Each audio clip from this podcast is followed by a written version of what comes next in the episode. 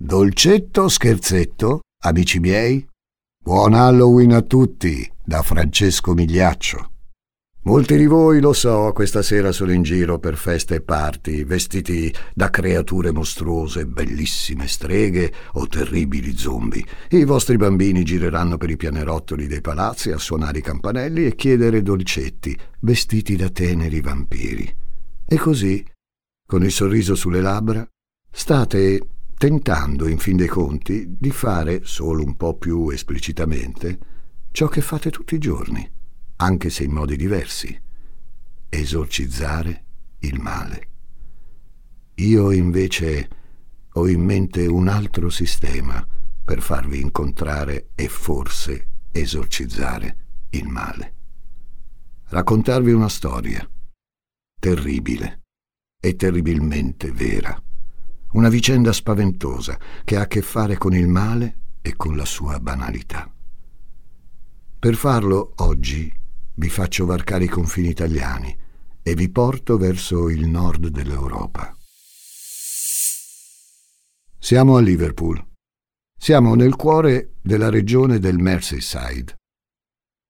Se chiedete qua e là, vi sembrerà che non ha fama di essere una gran bella città e invece, cari amici, merita almeno una visita di un weekend. Pensate solo al fatto che, dopo Londra, è la città britannica con più musei e gallerie d'arte. Ha anche un bellissimo centro in cui si respira una piacevole atmosfera. Certo, le due cose più note per cui è famosa la capitale del Merseyside sono i Beatles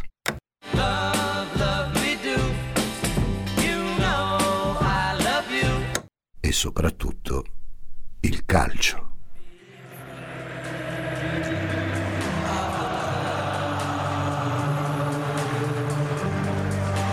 La mitica COP, la tribuna dei tifosi più fedeli del Liverpool, che sono croce e delizia del calcio inglese. Un tempo questi erano gli hooligans per definizione, che mettevano a ferro e fuoco mezza Europa, mentre oggi sono i composti un po' imborghesiti tifosi della squadra campione d'Europa, una delle più forti del mondo, quella allenata da Jürgen Klopp, per intenderci. L'inno dei Reds, come è soprannominata la squadra di casa, è quello che sentite in sottofondo. You'll Never Walk Alone, canzone portata al successo dal gruppo di Liverpool Jerry and the Pacemakers, e che i tifosi intonano prima di ogni esibizione dei loro eroi.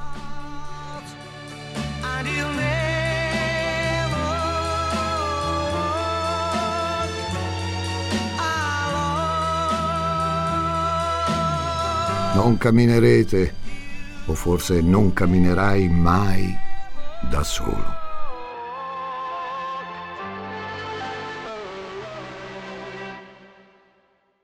Curioso. Eh sì, perché la storia che vi sto per raccontare oggi, e che ve lo dico subito è probabilmente la più terribile che vi abbia mai raccontato, ha a che fare con una camminata, una lunga camminata sette chilometri per la precisione, durante la quale l'innocente e povera vittima, purtroppo, non era sola, ma in compagnia dei suoi carnefici.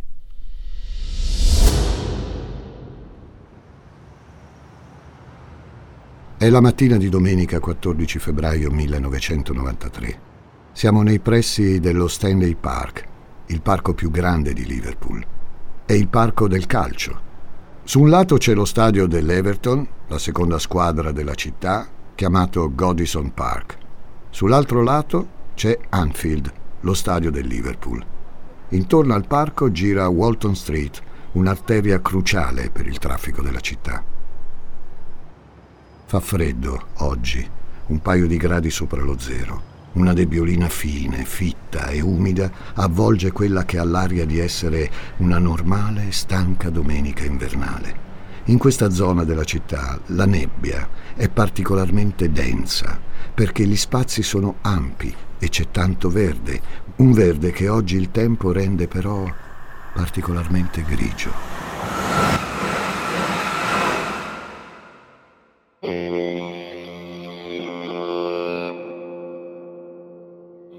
Canada Dock Branch. Mai sentita, vero? In effetti è un tratto di ferrovia che ormai conoscono soltanto gli Scousers, come vengono chiamati gli abitanti dei quartieri periferici di Liverpool. Passa proprio intorno allo Stanley Park. Ormai vi transitano solo treni merci e non ci sono fermate, ma un tempo, fino agli anni 50 direi, funzionava anche per i passeggeri. Le banchine delle vecchie fermate sono ancora visibili, benché invase dall'erba e segnate dal passare del tempo. Walton Enfield è il nome della fermata che si trovava nel cuore di questa zona. Nei pressi di questa stazione dismessa, in questa mattina di San Valentino del 1993, le poche persone che passano alle prime fioche luci del giorno iniziano a notare una cosa molto strana. Ci sono dei brandelli di stoffa sparsi qua e là, molto vicini tra loro. Sembrerebbero pezzi di vestiti da bambino. Una decina di frammenti, forse meno, sparsi sulla strada e qualcosa di simile è anche sui binari. A guardarli bene, però, i frammenti più grandi sembrano contenere qualcosa. Un paio di persone passano di lì facendo jogging, osservano e pensano che si tratti di un bambolotto fatto stupidamente a pezzi. Dentro ai vestiti sono rimasti anche i pezzi del giocattolo.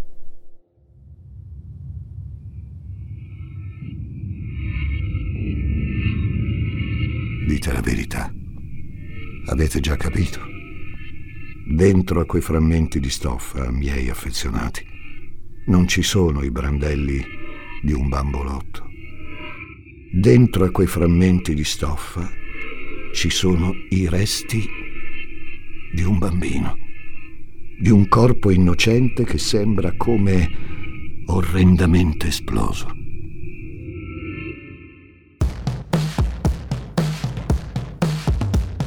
Sono Francesco Migliaccio e quella che state ascoltando è una puntata speciale di Demoni Urbani. Storie criminali ambientate nelle più insospettabili città, raccontate dalle città. Oggi, in occasione di Halloween, ho deciso di spaventarvi davvero. Da oggi sono sicuro che non camminerete mai più da soli. You'll never walk alone. Gli ascoltabili presenta Demoni Urbani, il lato oscuro della città.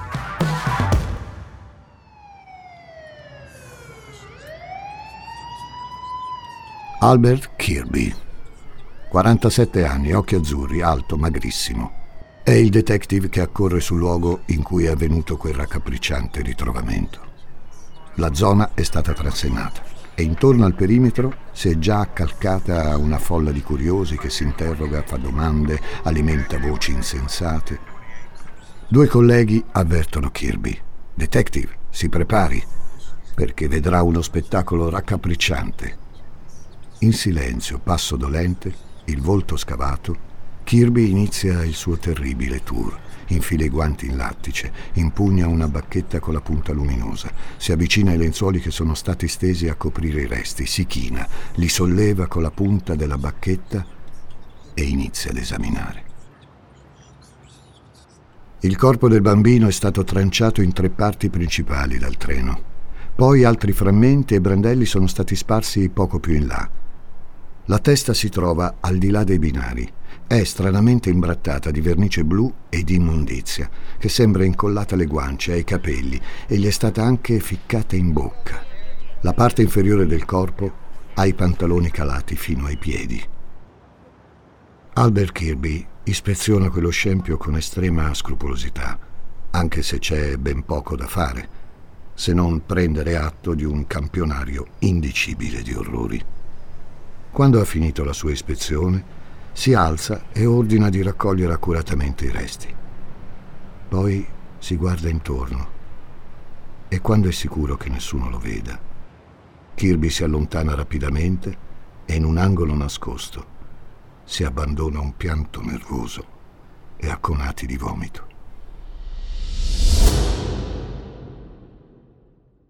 Il coroner, che poche ore dopo analizzerà quei frammenti, si chiama Roy Barter.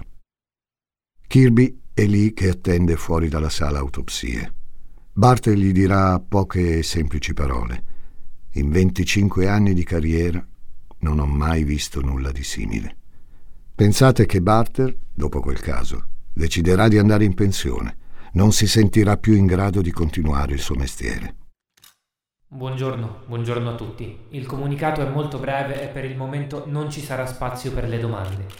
Abbiamo avvisato la famiglia, confermiamo che il corpo ritrovato a Walton Anfield è quello di Jamie Bulger, di anni 2, la cui scomparsa era stata denunciata dai genitori 36 ore fa.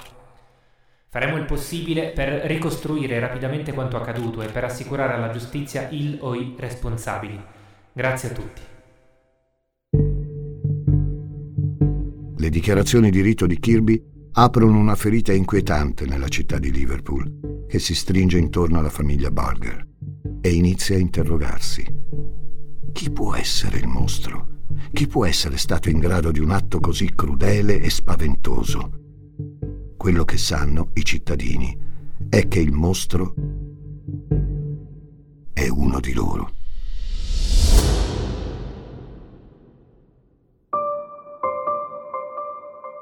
Come avete sentito, il detective Kirby ha raccontato alla stampa che Jamie Bulger era sparito. Che cosa era successo quindi 36 ore prima, il 12 febbraio 1993, a quel bambino poi tragicamente torturato e assassinato?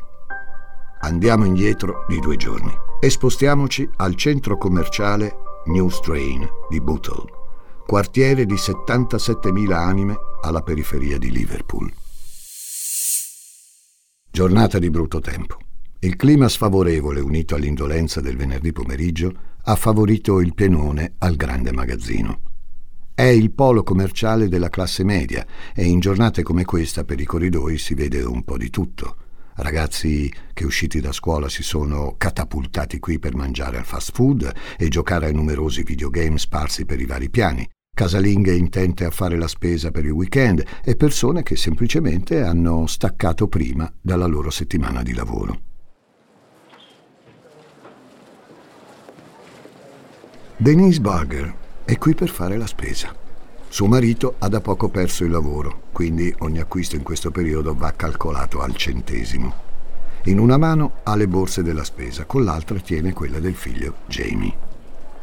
Abitano nella grigia Oak Tower, nel quartiere popolare di Roughwood, e vengono qui per la spesa ogni settimana. Alle 15.38 Denise entra in una macelleria del centro commerciale. Il piccolo Jamie lascia la sua mano ed esce dalla macelleria, intento nei suoi giochi e nelle sue fantasie di bambino. La madre si raccomanda, non allontanarti, Jamie. Mentre ordina la carne, getta costantemente occhiate al figlio, che gironzola davanti alla vetrina. Non lo perde d'occhio.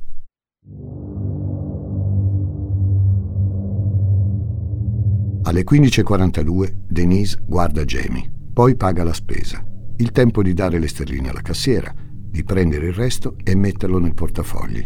Poi lancia l'ennesimo sguardo fuori dalla vetrina. Ma stavolta Jamie non c'è.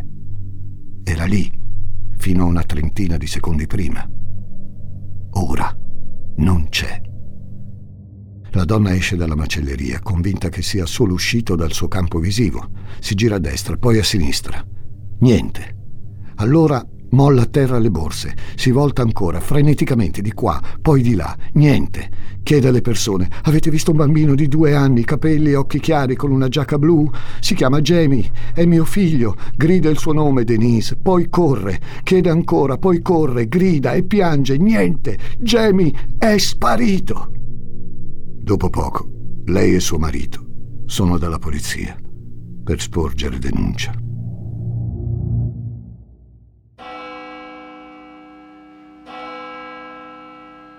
Il 16 febbraio, due giorni dopo il ritrovamento dei resti, l'intera città si riversa in chiesa per rendere omaggio alla piccola vittima. Ai volti dei genitori, straziati dal dolore, si affiancano quelli sconcertati e increduli degli abitanti di Liverpool.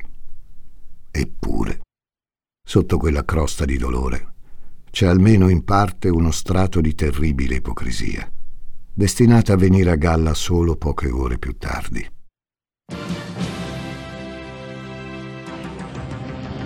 From ITN headquarters, the early evening news with John Suchet. Hello. The teddy bears he loved so much sat side by side in church today, the day of the funeral of James Bulger. The toys were propped up on a seat that had been specially made for James by his father. It was placed a few inches from James's coffin. Il TG della sera si apre annunciando grandi novità sul caso Bulger. Una delle camere di sicurezza del centro commerciale in cui Jamie è sparito ha ripreso il bambino mentre si allontana accompagnato dai suoi rapitori. Il TG sta per diffonderne un fotogramma. Ciao, sono intelligenza artificiale. Per gli amici, AI. Cecilia Zagarrigo mi ha invitato a confrontarmi con Elisa Nicoli, Andrea Grieco, Marco Dixi e tanti altri famosi divulgatori. Gli ruberò il lavoro? Scopritelo ascoltando Intelligenza Reale.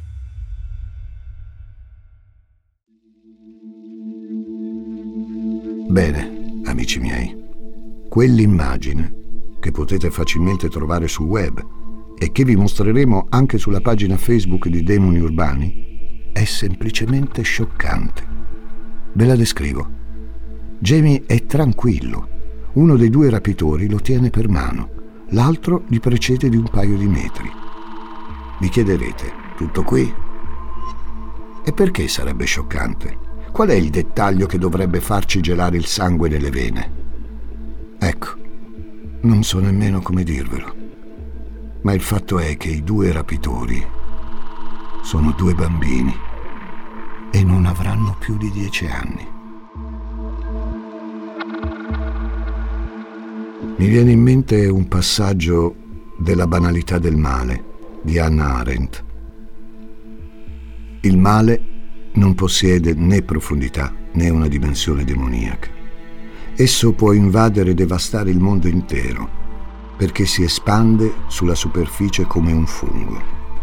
Esso sfida il pensiero perché il pensiero cerca di raggiungere la profondità, di andare alle radici e nel momento in cui cerca il male è frustrato perché non trova nulla. Questa è la sua banalità. La banalità del male ha il volto innocente di due bambini di dieci anni. Dopo aver visto quell'istantanea, una signora di Bootle contatta immediatamente gli inquirenti perché ha riconosciuto i due rapitori. Si chiamano John Venables e Robert Thompson. Albert Kirby chiede di prelevarli subito e di portarli in centrale.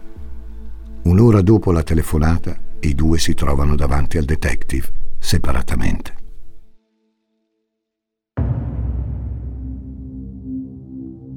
Ventuno anni di servizio, un giovane prodigio della Polizia di Stato, uno di quelli che salta le tappe, che ha una moralità specchiata, silenziosa, un po' dolente. 21 anni di servizio come detective, tante situazioni problematiche, un paio di sparatorie, quasi come nei film, interrogatori praticamente ogni giorno. Albert Kirby ha interloquito quasi con ogni tipologia umana, ha raccolto ogni genere di confessione, ha ascoltato racconti agghiaccianti a cui, poco alla volta, si è abituato, a cui ha fatto il callo, come si dice. Quello che gli tocca ora non l'avrebbe però mai immaginato. Lui, padre di famiglia, ha davanti due bambini, con un'aria che definire normale non renderebbe l'idea. Impauriti, timidi. Come approcciarli? Come chiedere loro conto di un crimine tanto atroce? Possibile che c'entrino qualcosa? Nella testa di Kirby c'è un'unica ipotesi che renderebbe accettabile quella situazione che qualcuno li abbia sfruttati per prelevare Jamie, se lo sia fatto portare e che abbia poi compiuto quel crimine indicibile. Che qualcuno li abbia costretti ad essere inconsapevoli complici. È sicuramente andata così, pensa Kirby. Quando inizia a interrogare John Venables, il suo obiettivo è questo, farsi dire chi li ha usati.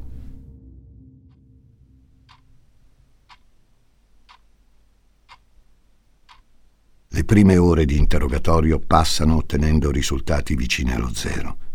Nella stanza asettica del commissariato di Bootle, prima John e poi Rob negano tutto, anche l'evidenza.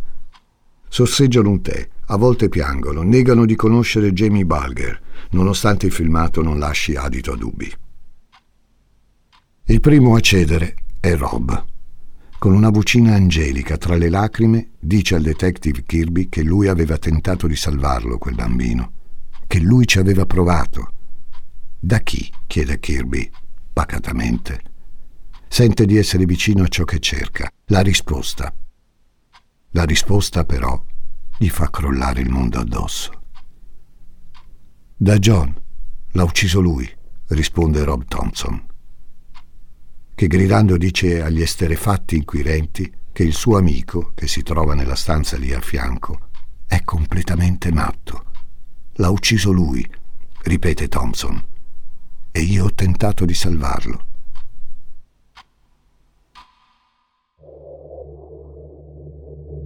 Miei cari, il racconto che segue è quanto di più doloroso si possa immaginare. I due bambini si accusano a vicenda, ma incrociando le due versioni la tremenda verità prende forma.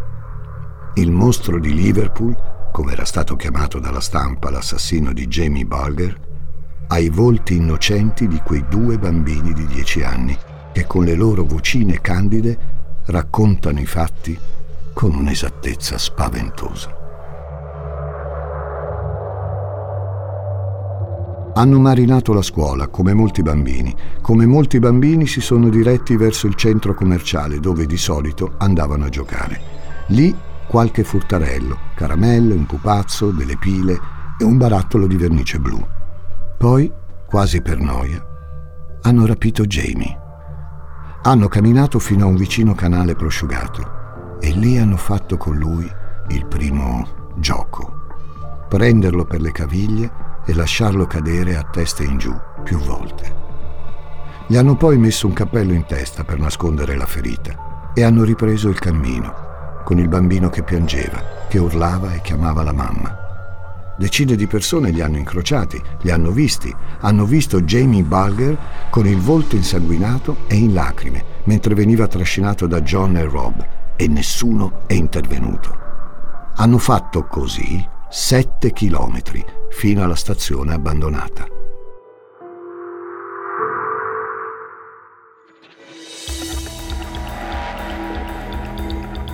Quello che succede qui non è adatto agli ascoltatori più sensibili. Beh, se lo siete, premete stop. Sì, perché prima John e Rob appendono il bambino ad un albero per le mani Lì lo colpiscono con dei sassi e poi ripetutamente con una spranga di ferro. Poi lo tirano giù, gli calano i pantaloni. Lo molestano sessualmente, infilandogli le pile nel retto e quando è ancora agonizzante lo abbandonano sulle rotaie, in attesa del treno.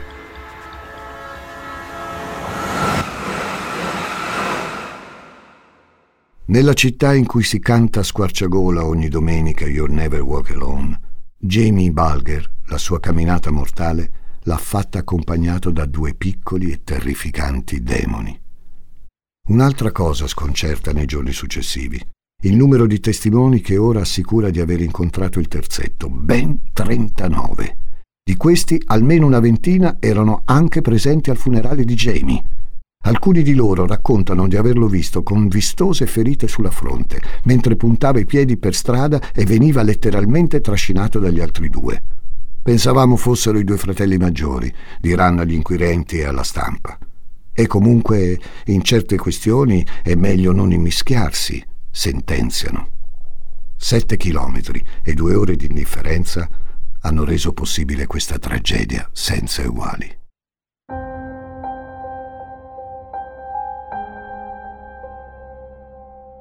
Il giorno dopo la confessione, Albert Kirby va in edicola e compra il Liverpool Echo, il quotidiano più venduto nel Merseyside. Il giornale pubblica in prima pagina i nomi degli assassini e mostra le loro foto, titolando con poca delicatezza per una vicenda così complessa Chi sono i due bambini killer? Kirby non ha dormito.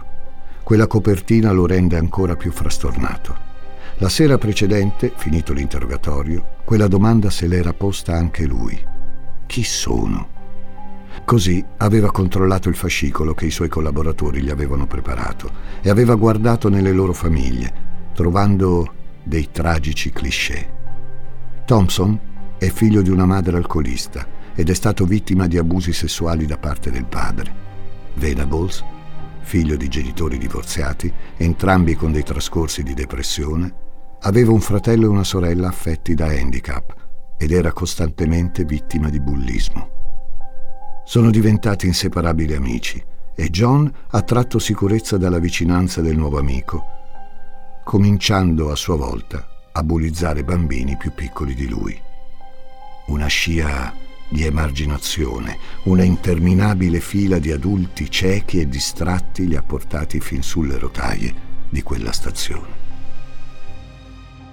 Nei giorni successivi Kirby dispone il trasferimento delle due famiglie costrette a spostarsi lontano da Liverpool in attesa del processo per evitare il linciaggio. La cattiveria della folla non fa distinzioni. Stesso provvedimento tocca anche alla famiglia della vittima, perseguitata e incolpata perché la madre Denise ha perso colpevolmente di vista il figlio. Centinaia di lettere vengono filtrate dalla polizia affinché la donna non legga insulti e minacce.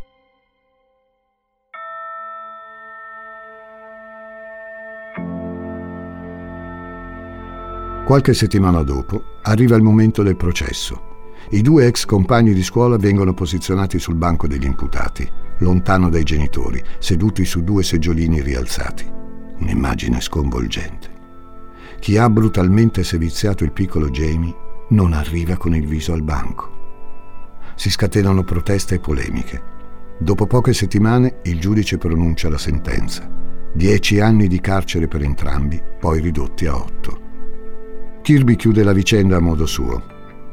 Alla stampa che gli chiede un commento, dice che semplicemente è tutto sbagliato. Che cosa? chiede un giornalista. Il mondo, risponde il detective.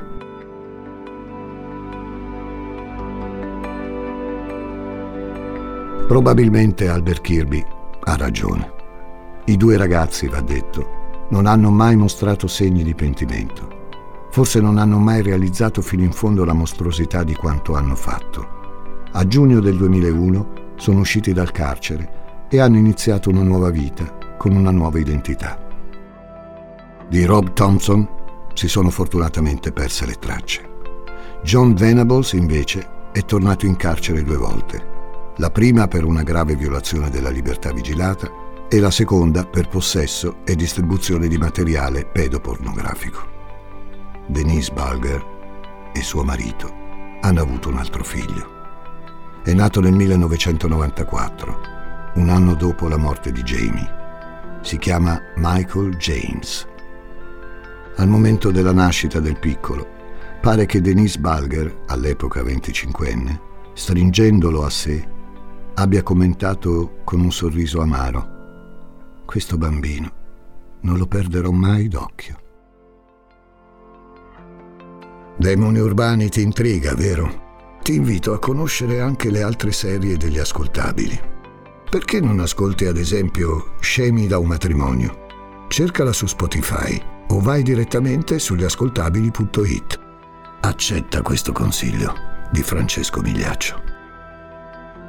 Demoni Urbani è una serie originale degli ascoltabili a cura di Simone Spoladori, condotta da Francesco Migliaccio. Questa puntata è stata scritta da Simone Spoladori, editing e sound design di Francesco Campeotto, prodotto da Giacomo Zito e Ilaria Villani. Tutti i diritti riservati per gli ascoltabili.